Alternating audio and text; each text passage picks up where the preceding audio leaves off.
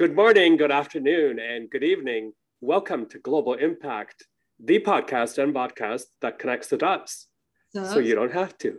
So you don't have to. I'm Melissa Ritchie, co host. How are you, Michael? I'm very good, thank you. Yes. I'm here on Vancouver Island. Where are you? I am in LA. Just right. came back. Where'd you come back from? San Francisco. I was not yeah. that far, but still, it's exciting. Mm-hmm. Every time I travel, I'm like, yay. Yeah, yeah. Have any fun there? Discover anything new? Um, well, I mean, uh, now that we have the vaccine pass, um, you know, we have a semblance of normalcy, I guess. We can go to places and socialize. Mm-hmm. And I actually went, um, I did a bit of, um, so I went there for work, but um, I had a day off and I went to the museum.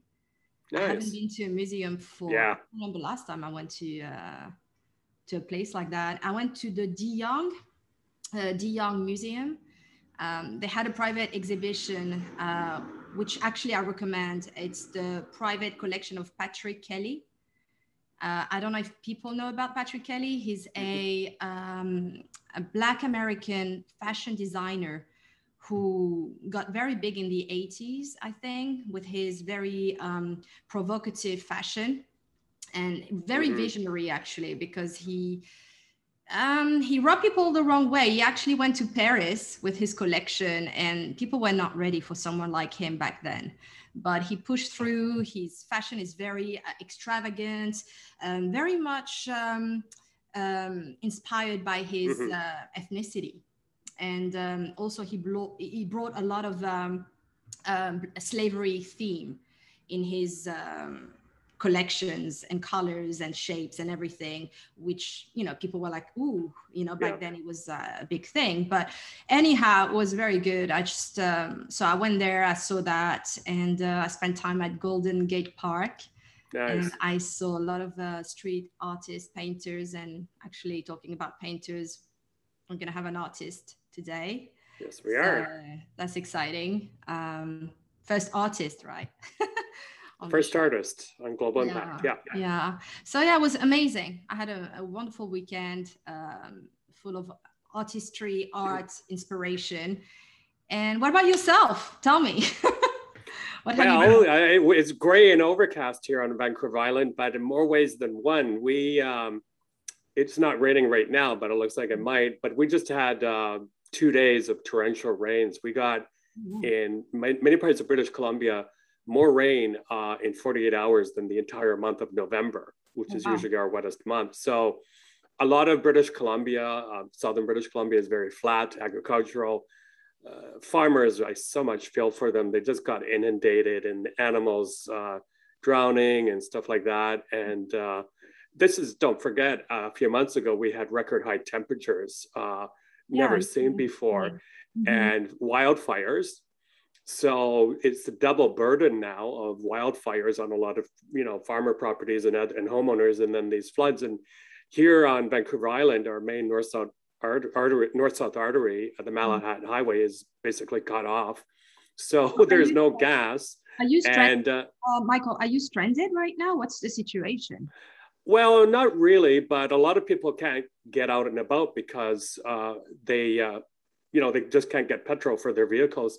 And, um, you know, uh, there's a possibility of buses not getting petrol. So it, it does have a quick paralyzing process. When you live on an island like this, you only have really two choke points, the, the highways and the, the waterways right. uh, for transport of stuff. So we're very reliant on the mainland. Mm-hmm. But uh, the part of southern British Columbia that was the worst hit is completely cut off now from the rest of Canada.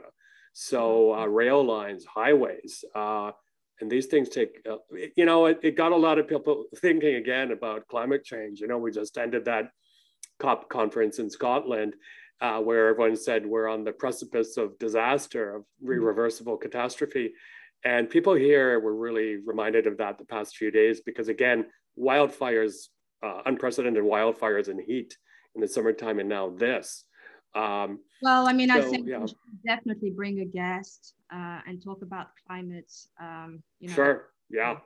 A lot of very articulate and passionate people on that one. That's yeah, for sure. And I think there's a lot to talk about. Um, because it just yeah. affecting everyone globally and and more so now because things are hitting us, you know, right and left.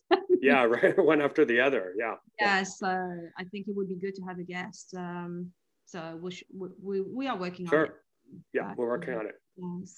Yeah. So transitioning to to to our guest, um, it's been a very painful two years. You know, with COVID, the pandemic, sure. the riots, the violence, the unrest, uh, people's emotion boiling up. It's been hard. I think uh, the the hardest mm-hmm. So far I've experienced myself. Uh, seeing people crumble. Um, you yeah. know, we we had Mark Hennick. Um, on the show who was an advocate of mental health a few shows ago. We talked about that, but today we are going to actually have somebody who who went to hell and back. And when I say hell, this is an understatement. Um, I think um, I think Michael, it's it's going to be it's going to be a hard one because we're going to mm-hmm. dive into very, very controversial, taboo subject. It's going to be difficult. I mean, I'm I'm emotionally already, you know, like mm-hmm. wired because I feel it's it's it's it's hard to not fall into the emotional connection with whatever the person went through, you know, like emotionally. Um, I I hope I'm going to be able to keep going. Yeah. Well, I remember when you and I talked to Victor Malarek and he was talking about uh, his time in a boys' home and stuff like that. I could see the emotion on your face right there. It, it's hard sometimes yeah. to talk about certain things and not feel.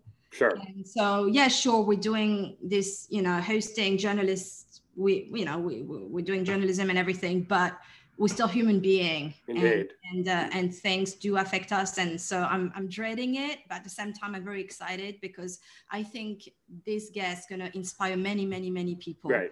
Yeah. Um, I mean, if if he came back from hell I mean, everybody, nobody has any excuse. We can do yeah, it. Yeah. Together. So yeah, I think um, it's one of those stories too. If you think you've had a bad day, listen to his story. Um, no kidding. But yeah, his uh, thanks to you, Melissa, we got in touch with our guest, uh, Sage Gallen. Okay, so yeah, it's no exaggeration to say that our guest, uh, Sage uh, Gallen, has overcome unimaginable heartbreak, pain, trials, uh, tribulations, uh, testing of his soul almost that he didn't see coming. Um, but I got to say, this is someone who, when good fortune did knock at his door, he ran with it. He really took advantage with it, did not disappoint humanity.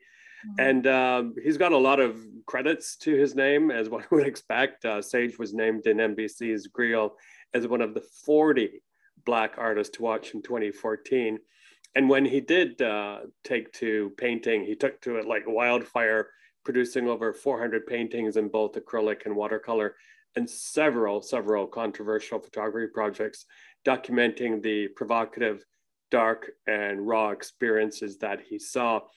Um, he spent a lot of time in New York, and uh, New York is, despite what it, all it has to offer, it's a very, very difficult place to capture. And uh, knowing New York as well as I do, this is someone who's really captured those dark, uh, secluded corners uh, to tell the world what's going on beneath the surface. Um, he also uh, debuted uh, in art in the art world. He was in a group show in 2013 called Nebula. It, it was held in an airplane hangar in Santa Monica, California, and attended by some 500 people. And his art has been published in various magazines and websites in 2015, he premiered his controversial photo series, Rocks and Hard Places. Mm. He even produced the debut uh, music album, Naked, Naked Under My Clothes, which is a collection of poetry put to music. Uh, the music videos for that album got critical attention by the press. Yes. So. Yeah, and despite his uh, relatively like quiet and good upbringing, I mean, he nothing could have predicted that he would have gone through this dark journey, you know, and fall into hell and back.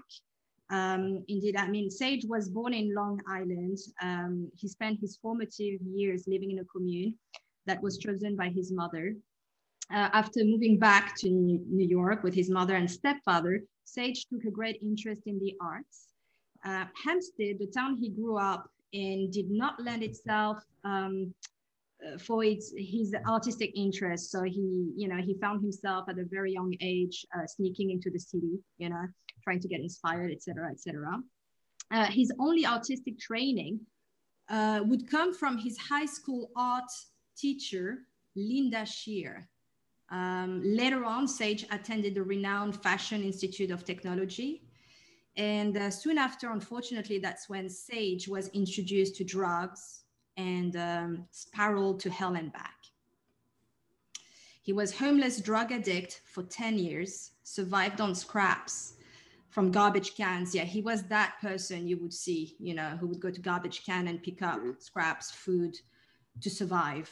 Uh, everybody went through that experience. So it's a very potent image. And um, our guest went through this. Um, and uh, he also worked briefly as a prostitute in Times Square. So it's going to be a very dark, a dark one, but very inspiring at the same time. Mm-hmm. Um, he bounced back, and now he's here with us, stronger than ever.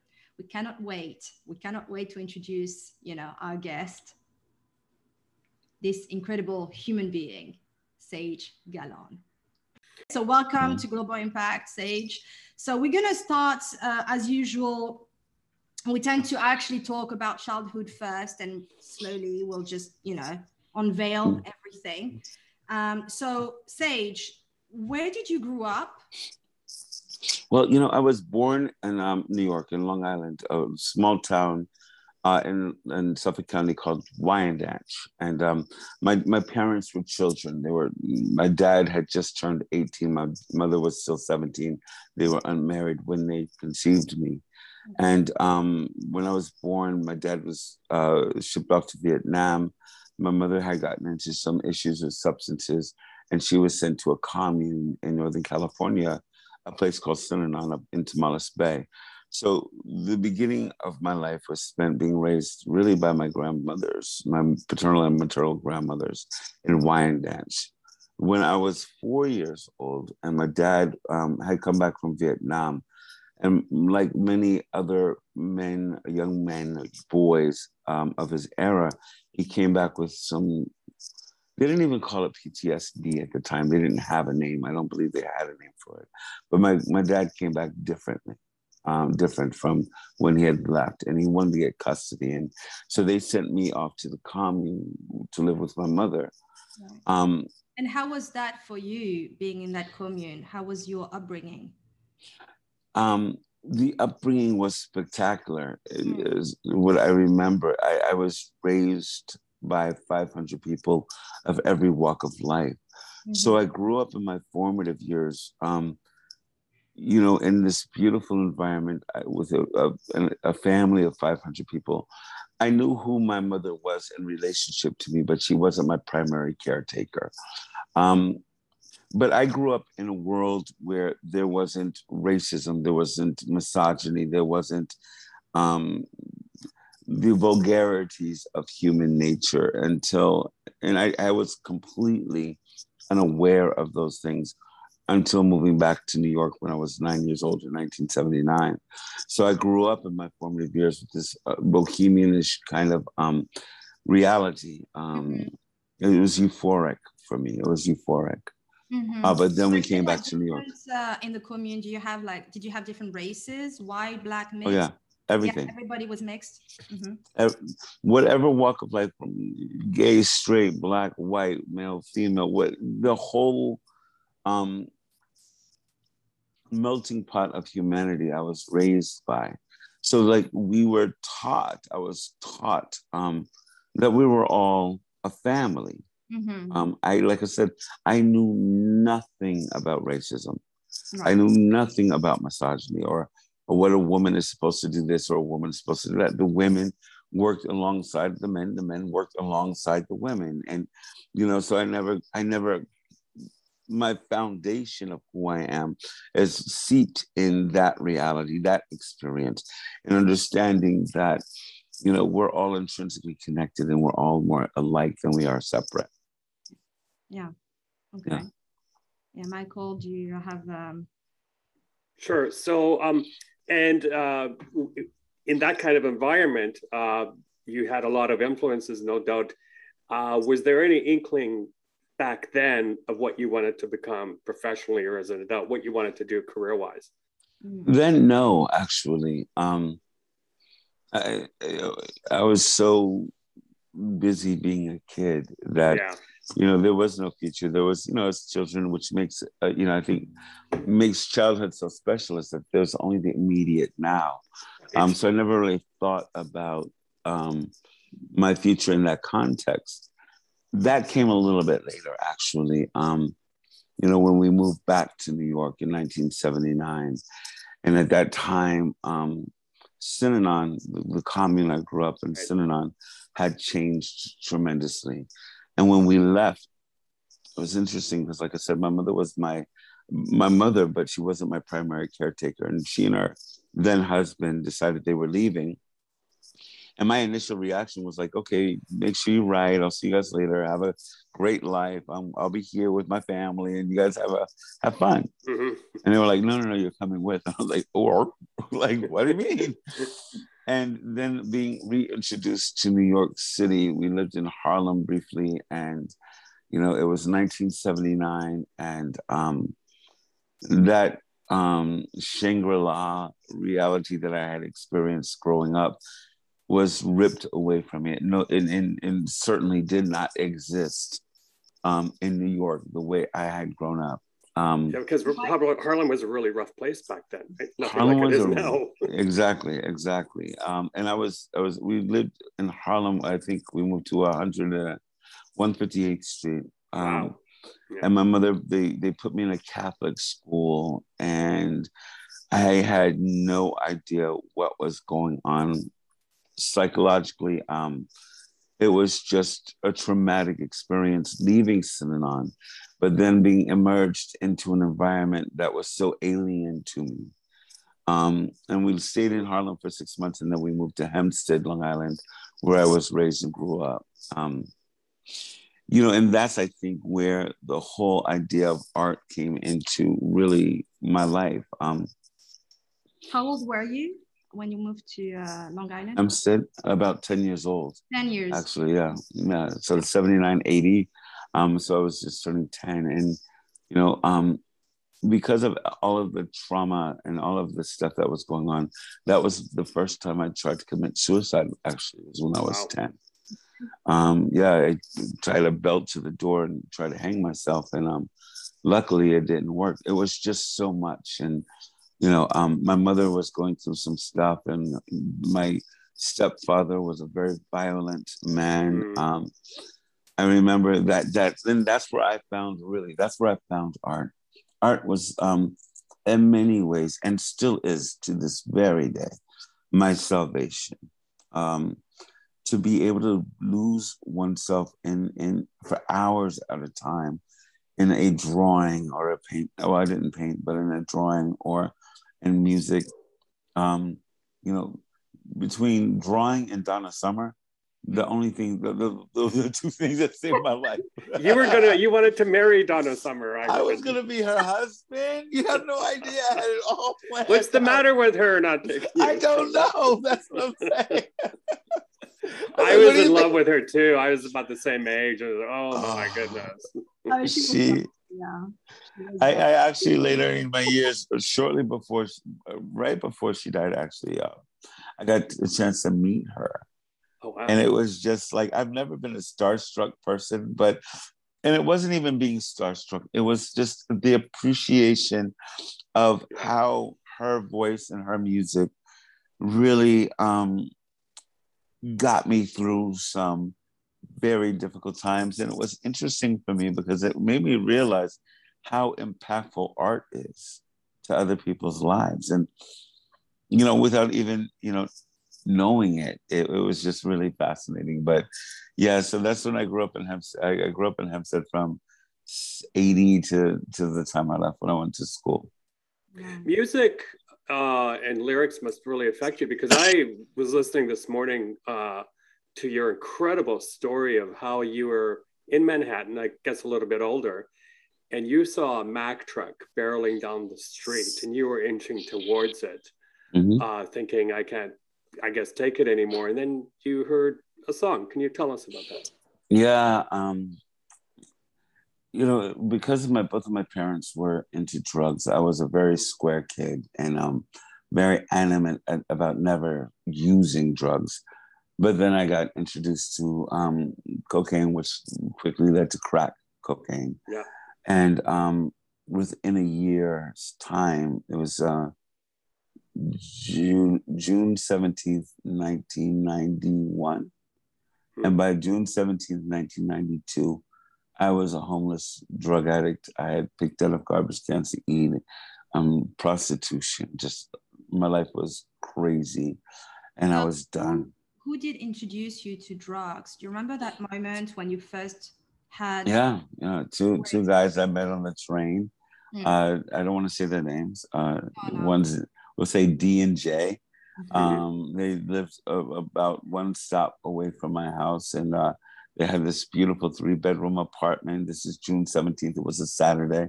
I was leaving my acting class in, uh, on Lafayette and um, got on the four train to go home. And we struck up a conversation. They invited me over to their home.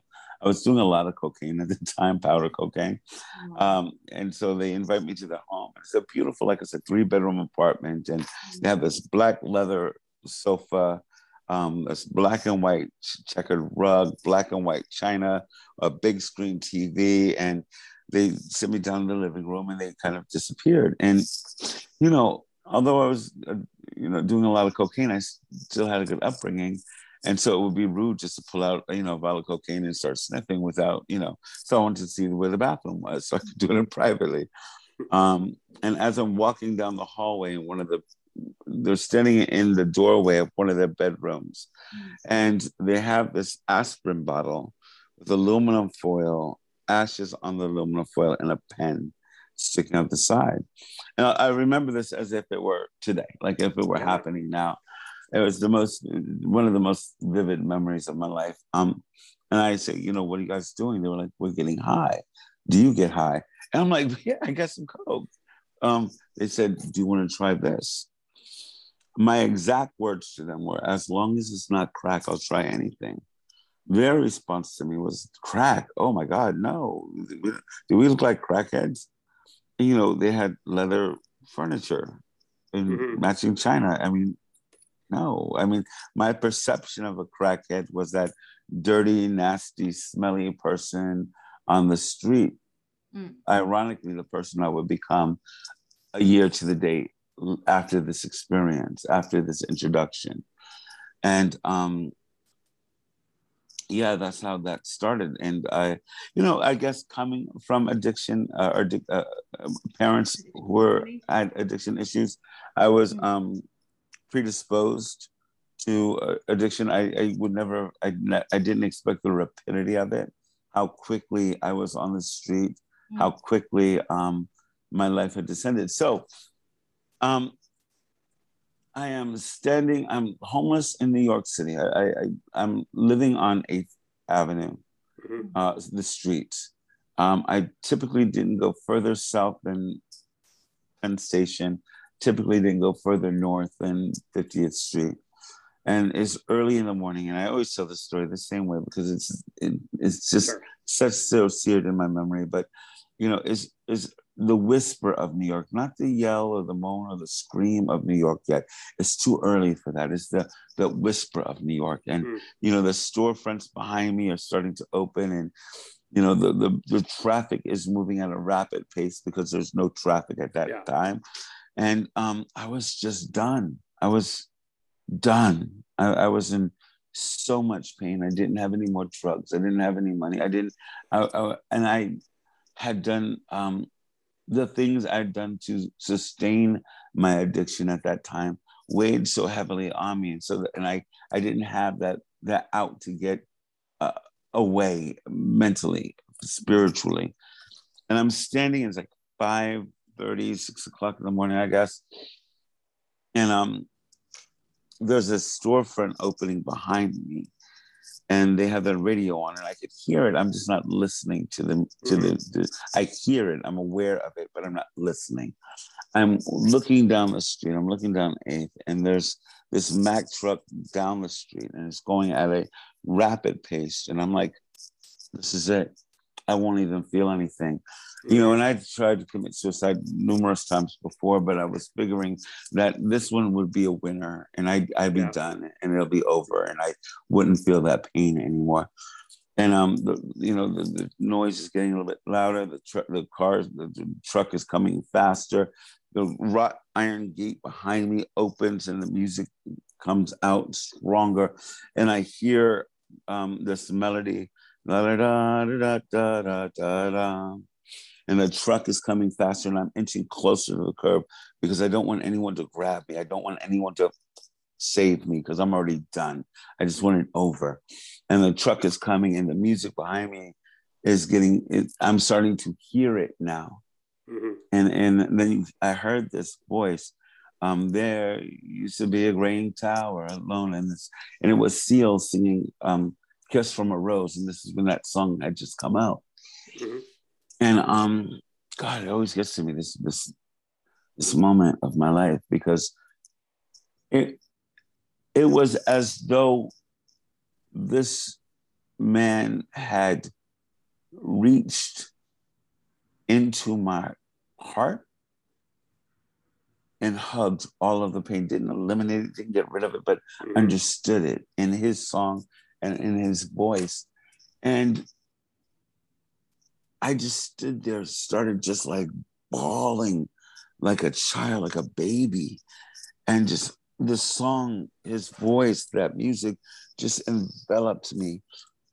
And when I finally was able to wipe the, the, the tears from my eyes, that truck had passed. That moment had passed. The pain um, had subsided briefly, just brief, briefly enough for me not to try to jump in front of another truck. And I stood there, and that song just resonated with me. And I, I you know, um, when I moved to Los Los Angeles, um, March seventh, 2000, uh, 1994, I think, 97. I, I, just moved back to New York. I was there. I think it was 97. Um, I, I had I was at a party uh, that where I got to meet Seal and tell him that story. Wow. And again, um, you know, music, lyrics, art, film, all of it, you know, it it does have a power to transform, to save, to elevate, to heal. And yeah, that, that was them. Sage, thanks for telling us that story. And you said something that really grabbed me uh, uh, connected to that story. Uh, you said that when you're homeless, you're unaware of your own stench. And I was unaware of my own pain. What did you mean by that? It's such a gripping uh, kind of thought there. Well, you know, like I said, I grew up as a square kid. I was literally, we, my mother, whom I miss and I love, she she was a hellfire um, we were poor growing up. Mm-hmm. We were poor, but I never knew that. So I grew up kind of like a Cosby kid. Hmm. Um, you know, I, she made sure I had everything and anything I could have possibly imagined. So I had this very, um, I had a very, I had a prejudice against poor people, even though I was poor.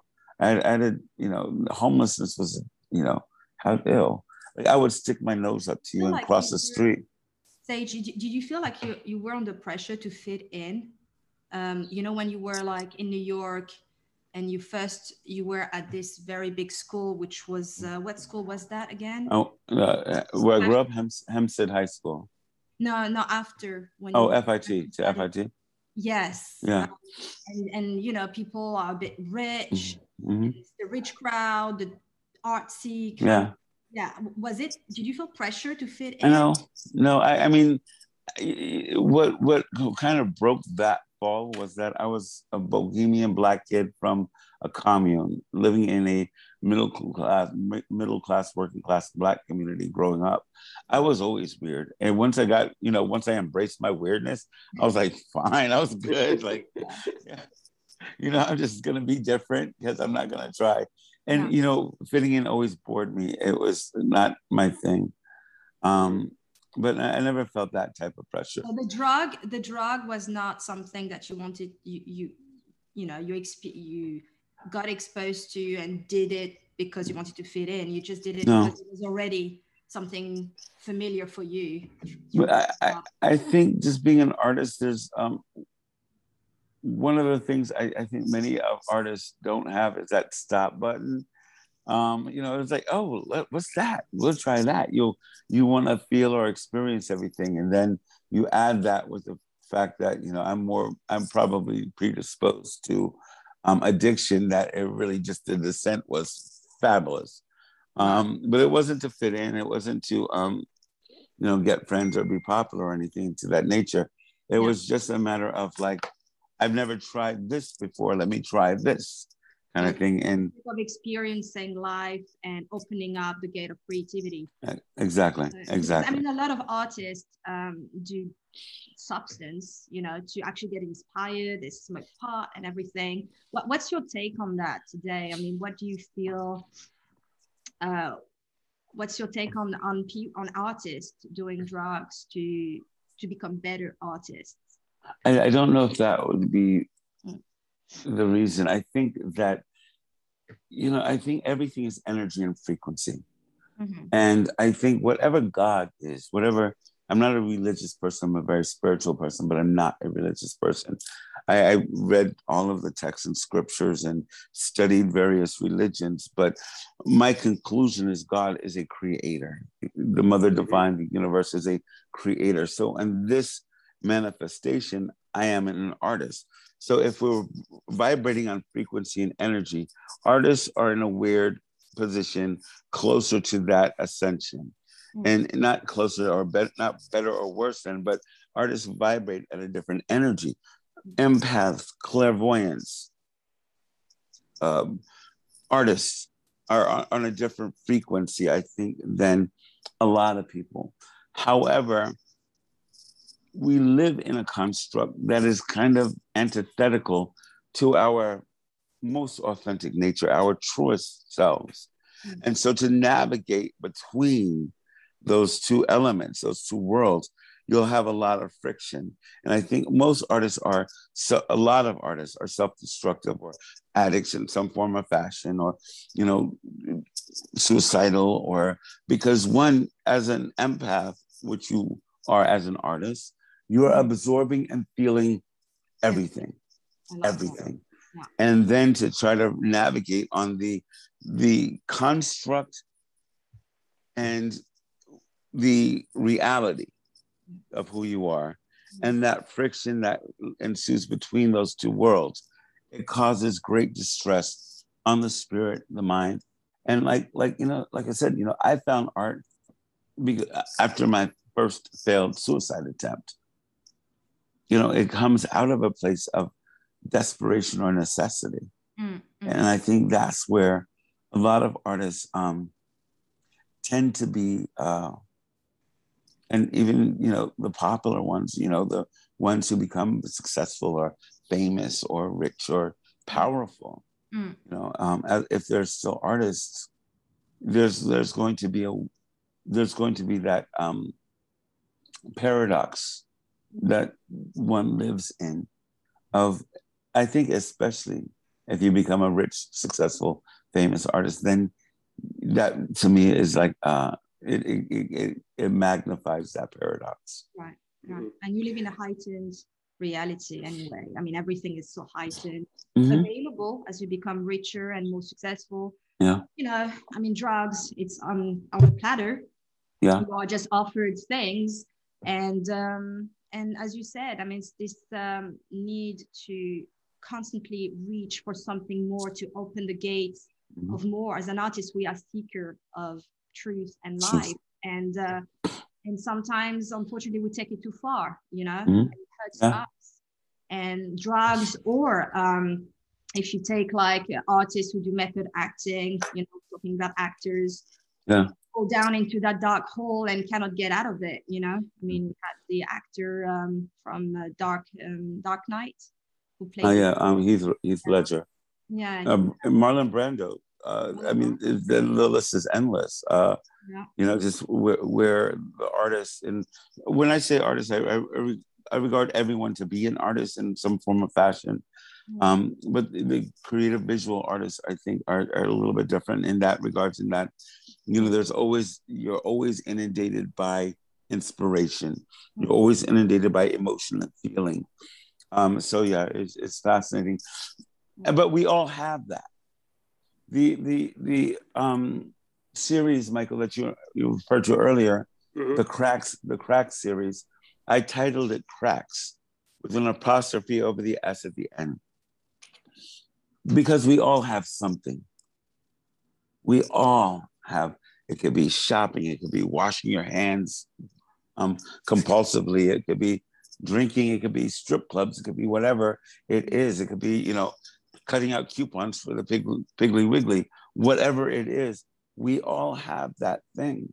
The dark. Um, the, that, yeah, the thing that we can't necessarily control. Um, I don't know if it's dark or light, but I know there, that there's something that um, we, we all share a commonality on many regards. Um, but we all have our crack. We all have that one thing, at least that one thing. Yeah. You know what I mean? Yeah. Do you, um, in your, I, yeah, your, your work is so expressive, whether it's the photography, uh, the, the paintings so deep. Do you think in your particular case also uh, it was a bit of a salvation for you because you weren't holding these deep feelings, perhaps the anger or the anxiety inside of you, but you're sharing it with the whole world. Uh, and that must have helped quite a bit, yes? It, it does. And it put my experiences in a very interesting perspective. Um, if I hadn't been homeless, I couldn't shoot my homeless series, Matthews yeah. 2540. Um, and it, was, you know, or the Crack series, or the the Queens and Kings series, where I got to spend a year on the streets in um, Hollywood with these homeless transgender kids. If I, if A, B, and C did not occur yeah. in my yeah. personal life, then I would not have had the opportunity, the wherewithal, or the foresight mm-hmm. to see the humanity in um, various stations. Mm-hmm. Um, if my if I were to say a normal person, I wouldn't be able to paint what I paint. Um, I, I say this often, you know, we're all brought here with promise and with purpose. And although my life is mine uniquely, it is not mine exclusively. So I've been given, I've been giving up, I've been given a patchwork uh, of, of swatches to stitch together to create this life or this garment of life. And if I didn't have that piece of material, then I would have a hole where it was supposed to be, mm. where it belonged. So I think that it one I think informs the other.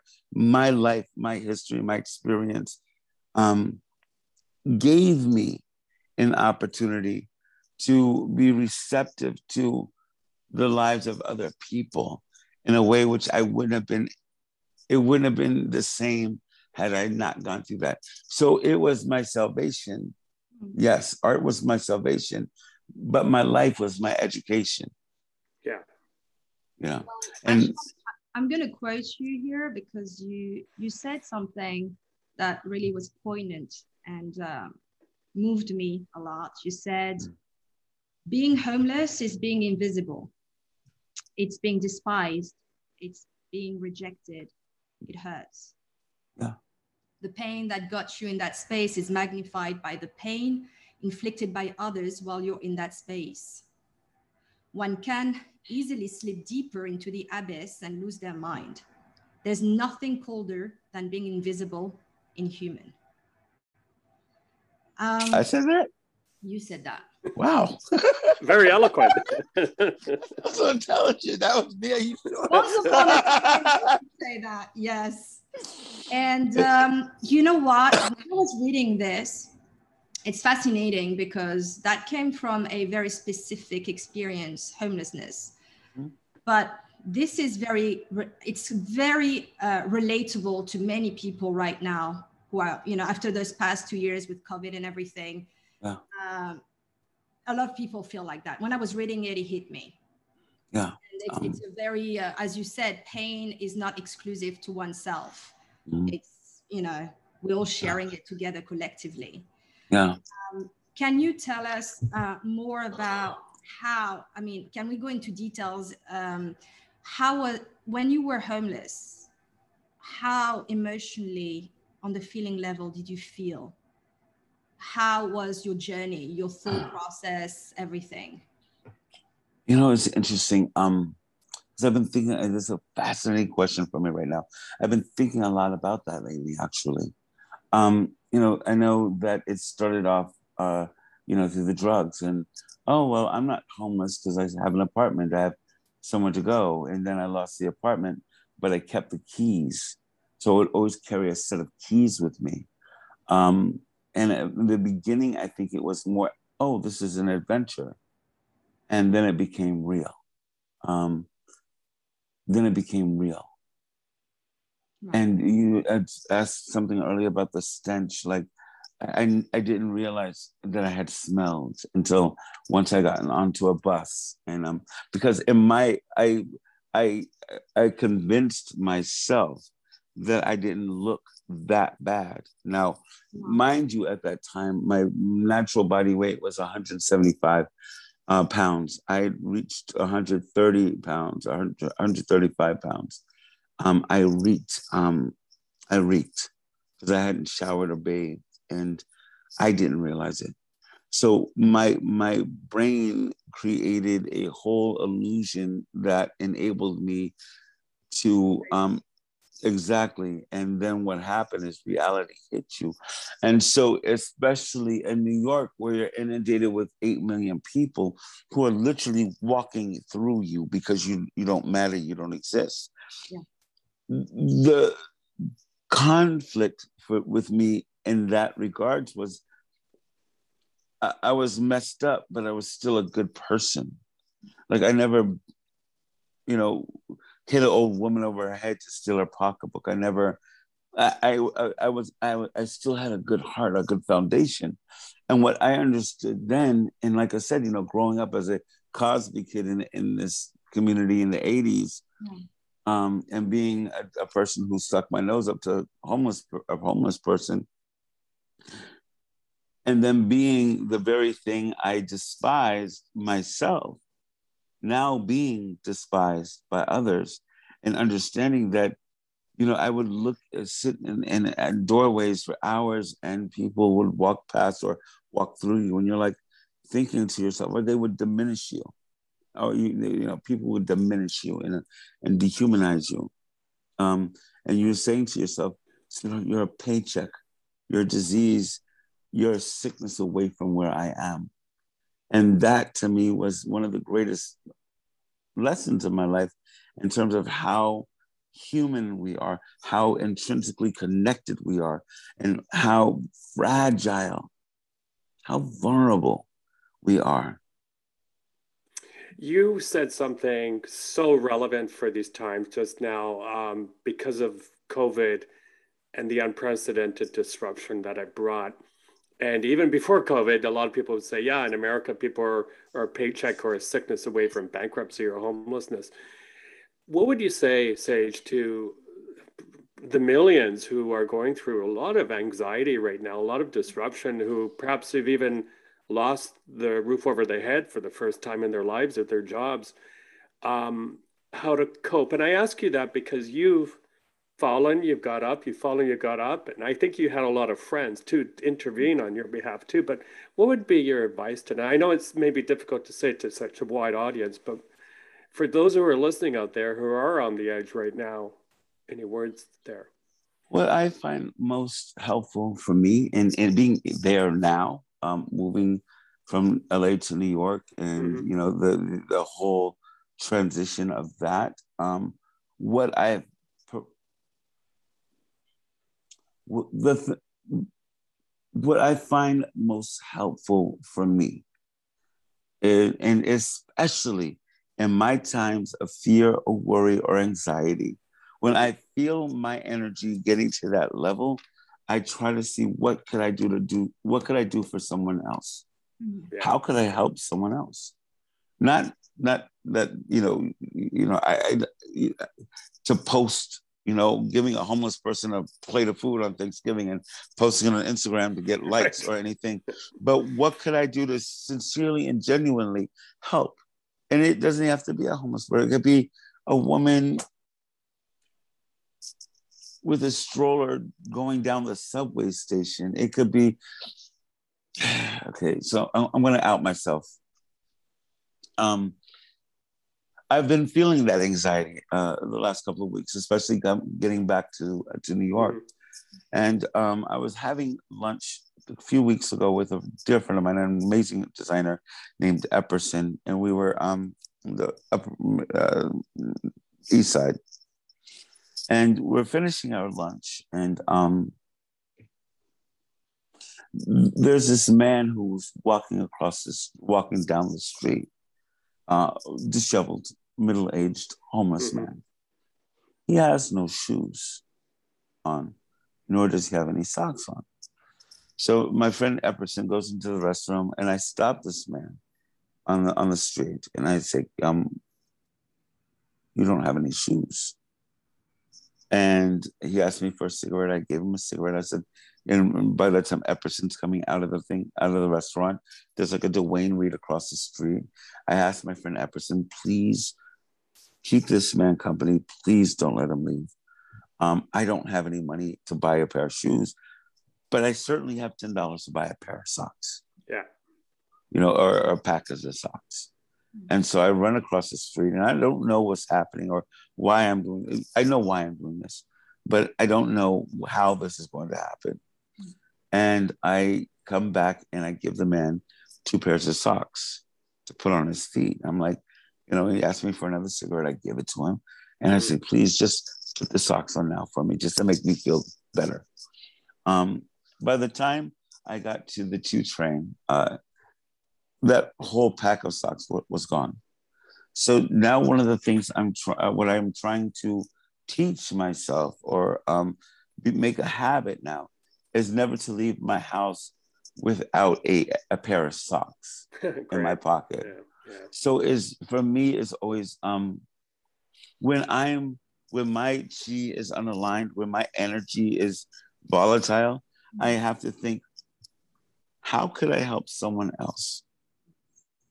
and that always um, helps me and don't be afraid to ask for help as well right exactly exactly i have you know my closest friends john vines and david zelina and you know i have that those people whom i trust implicitly who you know could look at me and like what's going on you know and that's an important element too is you know a part of being altruistic is being ex- is being able to accept um, I need help.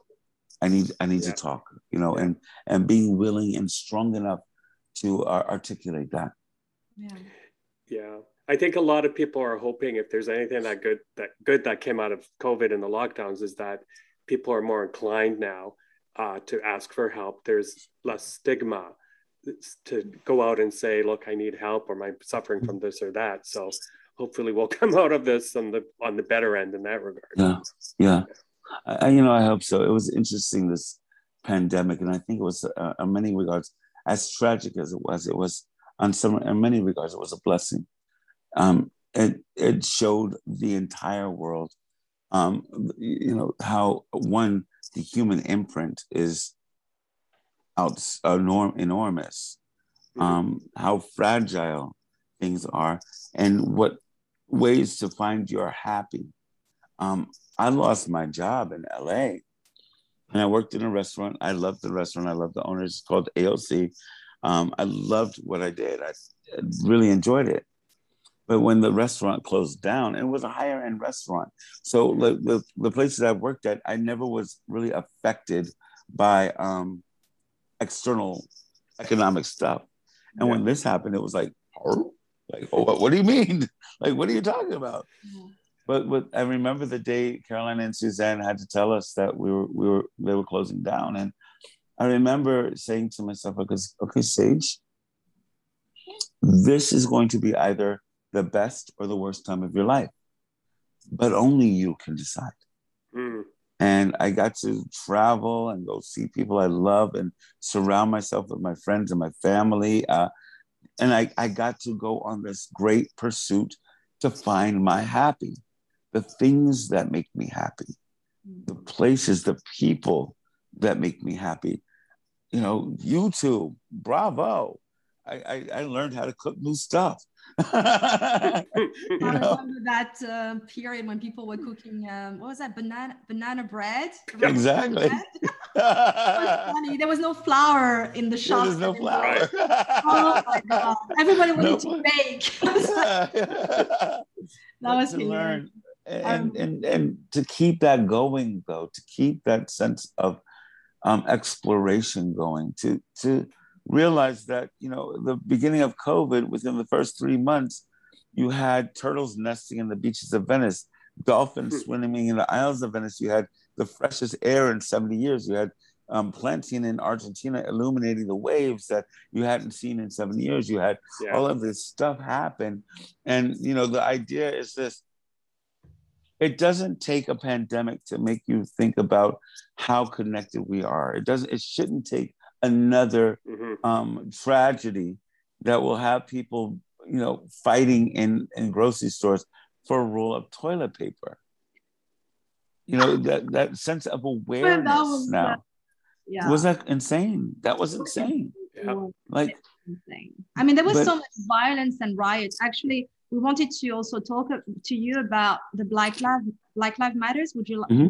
comfortable talking? Yeah, of course. Yeah what's um, what do you think of this movement? Do you think it's positive, negative, or is it too soon to? Um, I think much like any movement, I, like you know, growing up in a commune, like I said, and not being aware of racism until I was made aware of racism. Mm. I remember the first time I was ten years old, when the first time a white person called me a nigger, and I didn't know what that meant. I thought it was somebody's name. And we were playing in a park, and this white man came up to me, and I'm I'm 10. I have my two younger cousins with me, and he says, "Niggers can't play here." My response to him was, "Well, if I see this nigger kid, I'll tell him to leave." Um, I know that this country is seeped in racism and the oppression of people of color. Um, I know that the violence perpetuated here in this country is a part of the fabric of America. And I know that there's also a breaking point with that. I know that the inhumane, inhumane, inhumane treatment of a group will eventually lead to some kind of um, counter reaction. Um, we've marched, uh, we've sung, we've prayed, we've turned the other cheek. Um, but at what point do you make a change? And see, I don't think racism has ever been an issue of people of color. People of color didn't create racism. That was a white concept, you know, in the 16, 1700s. Um, specifically rich white who wanted to separate the poor whites from the blacks because they didn't want them coming together and creating some revolution that, that we saw like we saw in the french revolution mm-hmm. um, but i think it goes back to a very um I think it go see and all of this mm. ties back to art to me. Um, art is a spiritual experience. As an artist, I, I think of art as my prayer meditation. And I think it, it it lends itself to the healing of the ills of the world, of the ills of humanity, mm-hmm. if applied properly. And I think that's an, a matter of change. I think the Black Lives Matter movement, mm. um, what I'm what I found fascinating about this, as opposed to the many other Black Lives Matter before Black Lives Matter is that you had far more white people and um, and non-colored people were associated with this, where it took you know George Floyd's murder yeah. for uh, people to understand what my grandmother and grandfather, what my mother and father, what I've been saying for decades and centuries. You know, that people are really understanding that, oh, this isn't an, exaggeration. Um, this is actually happening. Mm. And I can't even tell you like how many times in my personal life, even before drugs, that I was pulled over or stopped, um, followed in a store, uh, how many times I was leaving my job at the Hollywood Bowl and with say $1,400 that I made for that night in my pocket and walking across the street where people would hurry to lock their car doors. You know, it, it's, it's an ugly thing that, um, that requires a movement. It requires a revolution. It requires a spiritual evolution. Yeah. Um, and I'm just happy that it's not just Black people now marching, that it's people of every walks of life. Right. Because, you know, what you do, my, my, my homeless series, Matthew's 25, 40, in the scripture of Matthew's is what you do unto the least of us, you do unto me. You know, all of my work, I hope, really uh, makes people understand how connected we are so that that idea or concept of race or misogyny or homophobia or alienation of whomever um, is just eviscerated. It doesn't, it should no longer exist. Because you, you know, your hatred of me isn't about me at all. That's about you. So we need to heal that first. But you did say there's another quote. I love quotes. and, uh, when honesty meets art, it ends in an explosion. So let's be honest here. You know, mm-hmm. I think it's about taking accountability yeah. and seeing things as it is and stop you know wearing those pink glasses and i think i loved the fact that people are awakening we're going through a time of spiritual awakening but social awakening where things are broader and more clear but mm-hmm. sometimes there's a lot of confusion and there's been uh, you know sage like there's been like a lot of um, um, censorship and people voice being shut down in the media. Mm-hmm. i mean you know we're going through that right now. How do you feel as an artist? What's your take on all this censorship going on? Because well you know uh, listen as an artist and so what is the first thing any oligarch or nazi or authoritarian or dictator what is the first thing they all do the first thing they all do burn the books, confiscate the art, get rid of the creatives, lock the heritage, the heretics up. You know, they're they're they're bad. You understand that going into the game, that you know, healing, like I said, healing creation is a spiritual experience. It, it precipitates the intellectual. It, I said this in one of the um, one of the um, documentaries that, that I was a part of, that, like art, it, it whispers to the eyes, it screams to the heart.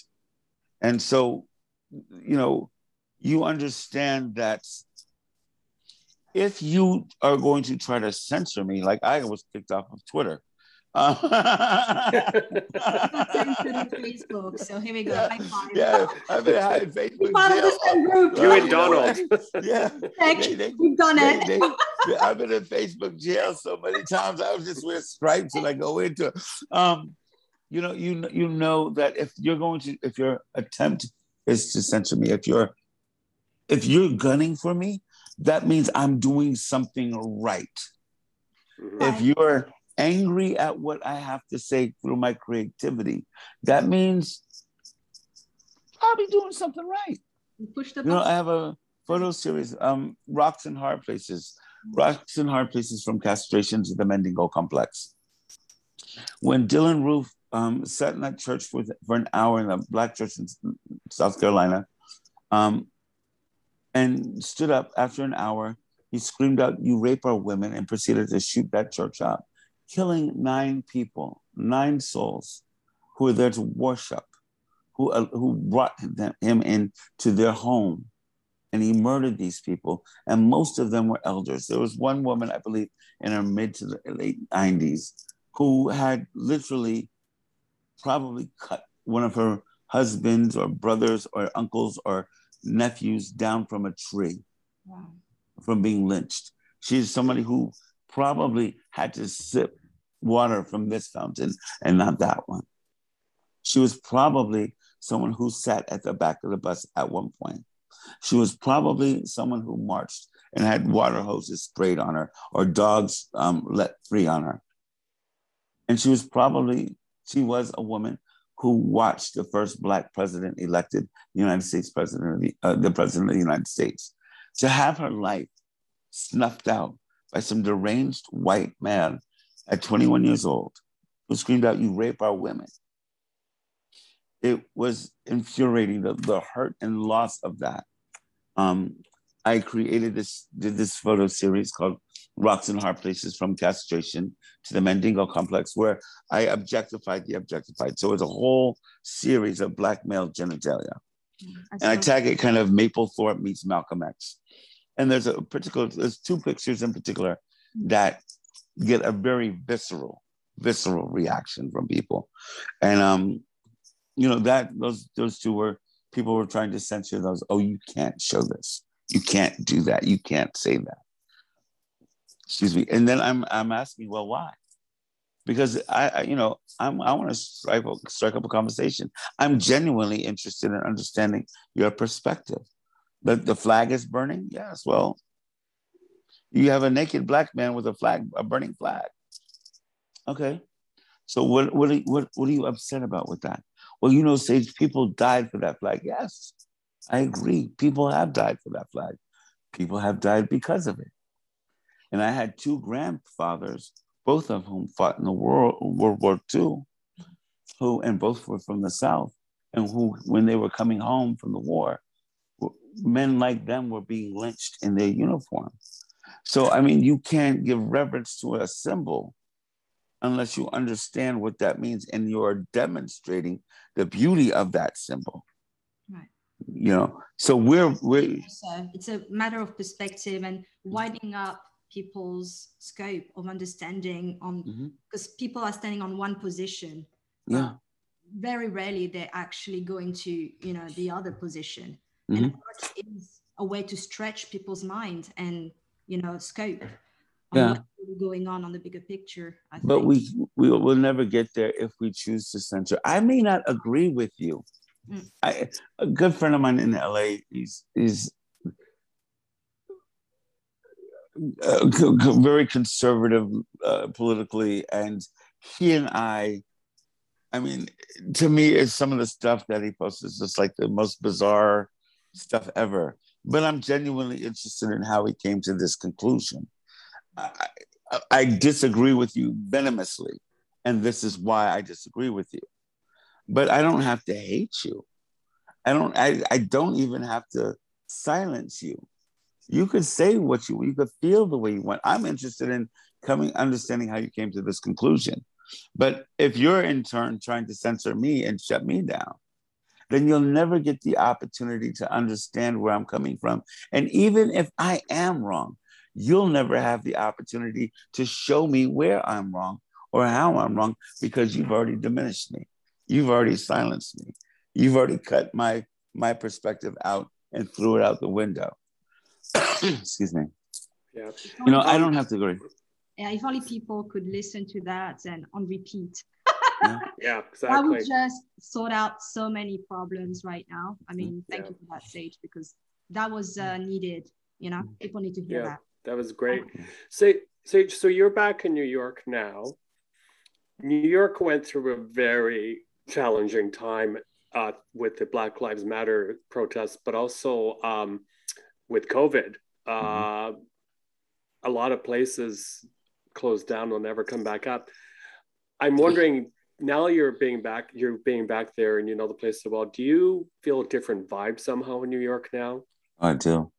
I, I, do very much so. And one of the things that attracted me to come back home is that very vibe. Um, New York had become too. Um, she had too many diamonds on. Yes. And she was far too expensive even to look at or to appreciate.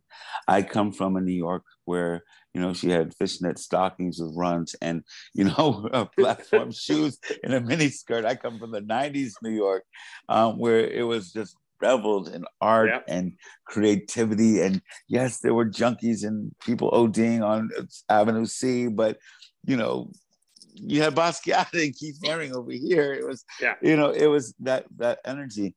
She needed, you know, she needed a new dress, but I think um, the fashion became too expensive, and it, it became untenable to live. It became um, Disneyland in many ways, and and yeah.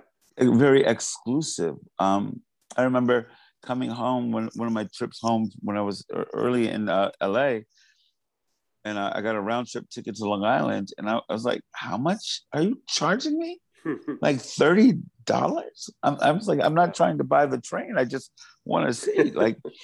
Um, and to see that that through the transformation, I always tell people in New York is like, you know, it, she's just this beautiful city that changes her wardrobe. And I think that right now, because of the trauma of COVID and everything else that's um, expi- expi- uh, uh, that has happened over the last couple of years, that there's a sense there's a sense of urgency and energy here that is just so alluring for an artist. I think it's just mm.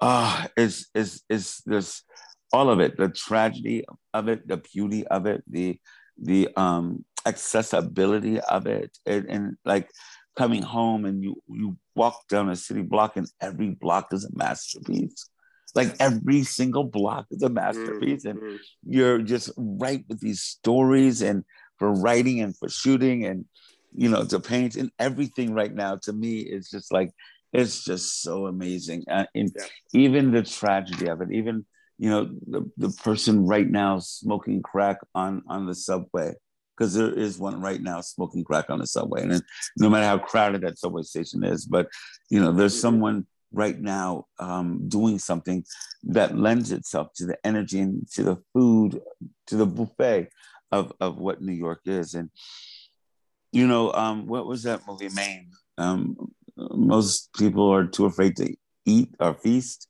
the line from that uh, life is a buffet, and most SOBs are afraid to eat. Um, right. Yeah. yeah Auntie like that, yeah. Yeah, yeah. So I think right now it's just such a beautiful place to be in creating that energy. And hopefully we could, you know, come to a wardrobe that's not, you know, too expensive and not trashy, but some, somewhere in between. Yeah, yeah. You know, yeah. And, and create that. So what did with you more. LA? What was um uh, did you not feel cre- creativity here anymore? no. Okay, so I left New York. I was taken from New York actually because um, in the early '90s, when I just let everyone know that I was, you know, in such pain and smoking crack and on the street.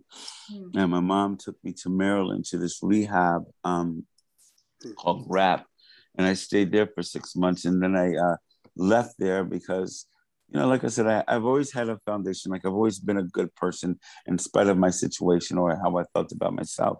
I've always had a good heart. And um, I was, you know,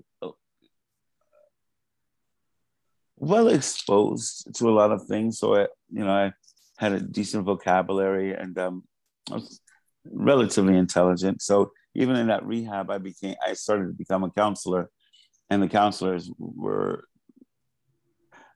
I, I kind of manipulated the situation where I, I wasn't um, accountable to my own disease or, or illness. Mm-hmm. And so I wasn't getting the treatment that I needed because I was manipulating a situation where I was helping everybody else.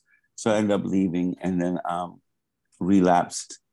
Uh, and I was going with this kind of rinse and repeat kind of a thing. And I was um, staying with this older dude, a friend of mine, um, Richard, and uh, using drugs. Um, and I was sitting on the couch and I was watching um, Cops, It was a special episode of Cops. It was Cops LA. So it was like, bad boy, bad boy, what you gonna do? so this guy goes to go buy some crack, and it's like this undercover sting, and they grab him, they throw him on the car, and they ah, and it's like ah, and it's like all this commotion. And I was like, I need to move there because I'll be too afraid to buy crack if I move there. So Richard, who was tired of me sleeping on his couch at the time, I guess, bought me a one-way ticket. Um, I had a one-way ticket, a, a, two trash cans. Two, I'm sorry, two trash bags, the black hefty bags of clothes, a box of books, and he gave me a check for fifty dollars. And I knew one person in LA, um, whom I stayed with, a, a good friend of mine, Kurt, uh, who ironically I, am roommating with now and, and back home in New York. Um, and then kind of made my way. Um, what happened while living in DC, I started, that's where I started painting. And I didn't really paint paint before that because I was too afraid. I always felt that if you paint, you make a mistake that you can't erase it. Um, and so I started painting then. A friend of mine, uh, Walter Neal, saw some of my drawings and took me to the art supply store. Um, I've always had angels. I've always had some really great angels in my life. Uh, and that's how I started painting. But when I moved to LA, I stopped painting. And uh, eventually I got sober, was sober for 11 years. And then I had the relapse, a gnarly relapse. Um, huh? It was a bad one. You almost. Oh yeah, yeah. It, it, it, I mean, I was smoking crack before, but this was another beast. This was something completely different. I mean, it literally um, almost took everything, including especially my soul. Uh, but it was such a gift because at that point is um, I remember coming home to my apartment uh, at the tail end of the relapse. And this is uh, December, right after my birthday. Uh, we had had my first exhibit. It was a group show uh, that I produced my, my best friend Yuri, one of my best friends, Yuri Bushko, um, and I produced this show. It was a group show um, in November. In December, I came home after a few day run uh, on, on the streets, and I had no more money. I had no more access to drugs. I had no more drugs, but I came back to my apartment just in a tremendous amount of pain. And I had some old acrylic paints on in the corner I put some water in them, shook them up, laid down on the floor, and scratched out my first painting. And then I told everyone again, I was like, I'm, I'm dying here and I, I can't do this by myself. I need help. They sent me to, um, I went to move into a um, sober living for a period of time. My job um, with Patina Restaurants, instead of firing me, they gave me time off. So I'm staying in the sober living, uh, sober living. I don't have anything else to do but paint. Yeah. So I start painting and I'm posting things on Facebook, um, just for you know, you know, giggles. It was I wasn't serious. Yeah. And and right before then, I was named as one of the 40 black artists to watch in the Grio. So it was such an irony because here, huh? yeah, 2014. So I had this very prestigious honor of being named as one of the 40 black artists to watch my life. Huh? What about stage? Um, in two years' time, you actually your paintings went from two hundred and fifty dollars to over ten k, yeah. and you accomplished yeah. that in two years. Yeah, it's been it's been interesting. That's, that's it's kind of crazy. Um, yeah, that's a crazy one. I think. yeah, yeah. Four hundred. You actually painted four hundred paintings. Over. Um, and that was just from DC actually, over 400 paintings. And when I would just give them away, like that was before um like I never thought of this. Mike, one of your Michael, one of your earlier questions was, yeah, when did you think about being an artist? And I never really thought like this. Um, it didn't dawn on me really. you know, um, that first painting in 2014. I, I'm in the sober living. I'm, you know, it was so funny because my life is in shambles, but I get this for one of the 40 black artists to watch thing. It was just like, yeah. this is crazy. I post a, a, a, little watercolor on my Facebook page, and a friend of mine, Tim Benton, uh, I went to high school with, called me up and he was like, I love this piece. I want to buy it. And I was like, buy it. I was like, I'll, I'll just give it to you. Like, yeah, just give me your address. She was like, no, no, no, I want to buy it. How much? And so I think I'm being like this wise guy, right? I'm gonna give you a number which is gonna be so outrageous that you'll say, "Oh no, just just yeah, okay, I don't, I won't buy it. You can send it to me." I said, 250 dollars." "Yeah, I'll take it." I was like, "Oh shoot!" and that's how, yeah, that's how it started. And then, um, you know, from there, I had my two uh, solo uh, uh gallery exhibits in LA and various interviews and podcasts and other shows and and it's just kind of you know i i it is is it's it's humbling. It's really um you know it's it's humbling and it, it, you you don't know um i don't know how my work is going to affect other people. I, it's not something i you consciously think about. Um you know, like Melissa, you're painting. I, I know that Kent um, Kent studied this this in, in in a very meditative way. He was very meticulous and purposeful with selecting that piece for you. Um, you do know that I don't even know the story on how I ended up having your painting. Uh, you know like I, I just i was trying to figure it out. So right now i am actually being having clarity because uh-huh. you just said i have something for you. And i'm like okay. And so i went to we live in the same building and he mm-hmm. came in and and actually i went to his place and he showed me that painting and i'm like what is this? And then he told me that you left me that painting but yeah yeah. I could not put the dots together. So yeah. that was you know the mystery here. So yeah.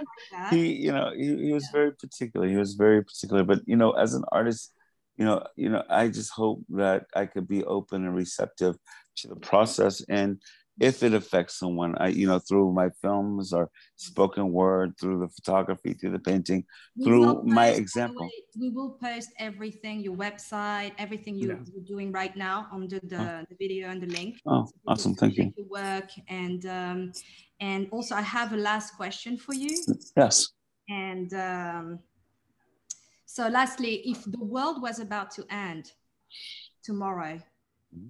and you had a last message for humanity, what would you say to them, to, to humanity?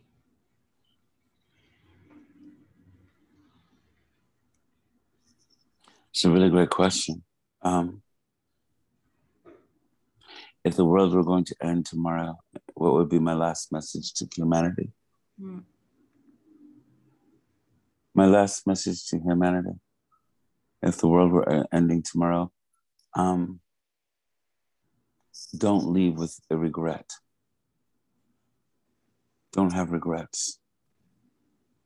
Before before this is over, just tell that person you love that you love them, even if you haven't spoken to them for 10 years. Don't leave with regret. Um, I guess that would be the thing. It's like you know, the, the, times that I've almost died, especially the time I got stabbed in the neck, that was the thing I could, that was only the deepest thing I could think about. Mm-hmm. Am I proud of the man I am today? And I, I can answer that affirmative yes. Um, does everyone I love know without question that I love them? Do I know that they love me? Yes. There should never be amb- ambiguity in love. Don't leave with a regret of ambiguity um, of loving. Let everyone you know, everyone you know, that you love them. Even the people you don't like, let them know, hey, I love you. Can't stand your guts, but I love you because they're gifted to us. You know, that, that's all I would say. Don't leave with a regret and never let love be ambiguous. That's so beautifully said. Um, we like to, for the longest time I can remember, we end the program by reminding people, hey, you've got this technology that's free or relatively mm-hmm. cheap. Use it to yeah. reach out to people and touch them, even if it's a 10 second whatever. Uh, that because a lot of people, as we were talking about earlier, are such desperation or anxiety, and uh, to know that there's someone there who thought about them, you're absolutely right. It's bang yes. on. Yeah. Thank you. All right. Well, Great questions. Wow. Great guest. yes.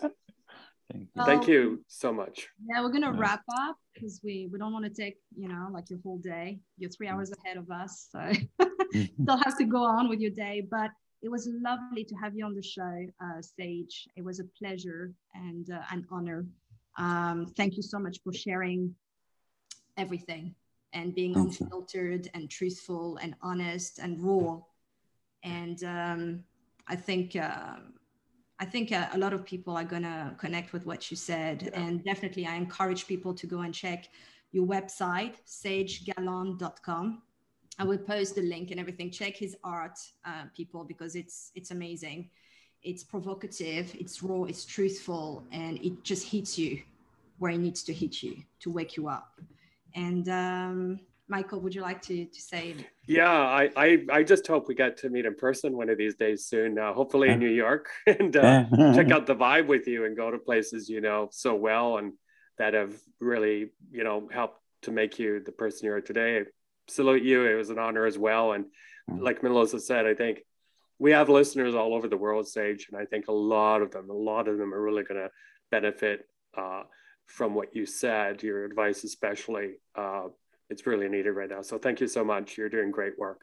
Thank you both. Thank you very much, Michael and Melissa. Thank you so much. It's been a pleasure and an honor. Lots Take care.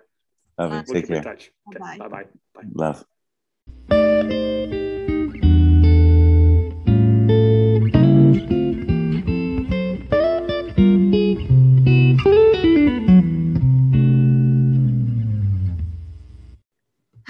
Thank you again, Sage Galland. And um, yeah, we're looking forward to your next projects for sure. And uh, yes, I just want to remind the guests to subscribe, like, and share so we can uh, keep doing what we're doing, uh, which is connecting the dots. So, so you don't have to. Yay, we got it. got it this time. yeah, we did. And uh, we want to thank also our producer, uh, assistant producer Pretty Bali, who is in the UK. And also, I would like to personally thank Kent Speakman, who you know, you know, like uh, put put me in contact with Sage Galland. Um, thank you, uh, Kent. Kent is the CEO of Connect TV, and uh, we're looking forward to eventually, you know, like do some work together, uh, collaborate. So, yeah, Connect with Kent. Connect with Kent on there Connect TV. yeah. Sounds a good one too. yeah. And, and uh, yeah. Yeah, I also wanted to add my thanks and thank you, Melissa, as well for facilitating this incredible conversation. Um, uh, as as we said, yeah, we like to connect the dots so you don't have to, and uh, we're so excited to be able to announce that uh, very shortly our upcoming guest will be author, multi-award-winning journalist, and war correspondent Janine DiGiovanni. Uh, and we're going to be discussing her new book, The Vanishing, The Twilight of Christianity in the Middle East. Um, Janine is someone who I think, like Sage, does not hide her feelings whatsoever. And uh, she's someone who has worked around with conflicts around the world. And we'll, we'll also talk about conflict, how it arises, how it can arise very, very quickly without you almost not even noticing. Uh, she's very expressive, very controversial, really looking forward to that one. On a final note, uh, I think from both of us is uh, Sage in the interview was talking about uh, how really important is to tell people you love them or that you're thinking of them. And like we always uh, kind of like to end global impact is use this technology we have in front of us to reach out and touch someone who perhaps is going through a rough patch right now, who you haven't heard from for a while but even a quick, quick call or a text or whatever can make a big, big difference in someone's day. So please, uh, we encourage you to do that. And uh, thank you for joining us. Uh, and please, as Melissa said, tell others about Global Impact. We look forward to being with you again soon. Bye bye. Bye bye.